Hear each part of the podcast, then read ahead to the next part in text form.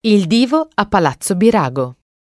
Nel film Sorrentino ripercorre gli ultimi anni della carriera di Andreotti, dal 1989, con la nascita del suo settimo governo, ai due processi di Palermo e di Perugia, con il rinvio a giudizio per il reato di associazione mafiosa e per l'omicidio del giornalista Mino Pecorelli.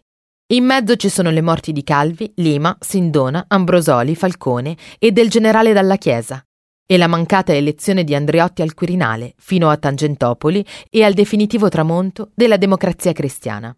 La villa di Giuseppe Ciarrapico, interpretato da Ralli, nella quale il politico vicino ad Andreotti, cioè Tony Servillo, sarà arrestato per bancarotta, è Palazzo Birago di Borgaro, situato in via Carlo Alberto XVI a Torino. Dietro una dimora come Palazzo Birago di Borgaro, vero e proprio simbolo di un'epoca, c'è il gusto e la sensibilità del suo committente, il conte Augusto Renato, personaggio estroso e di larghe vedute. Appartenente ad un'antica e famosa casata nobiliare, il conte accumula nella prima metà del Settecento una serie di cariche molto importanti. Attraverso la carriera militare conquista il titolo di generalissimo delle truppe del Regno di Sardegna.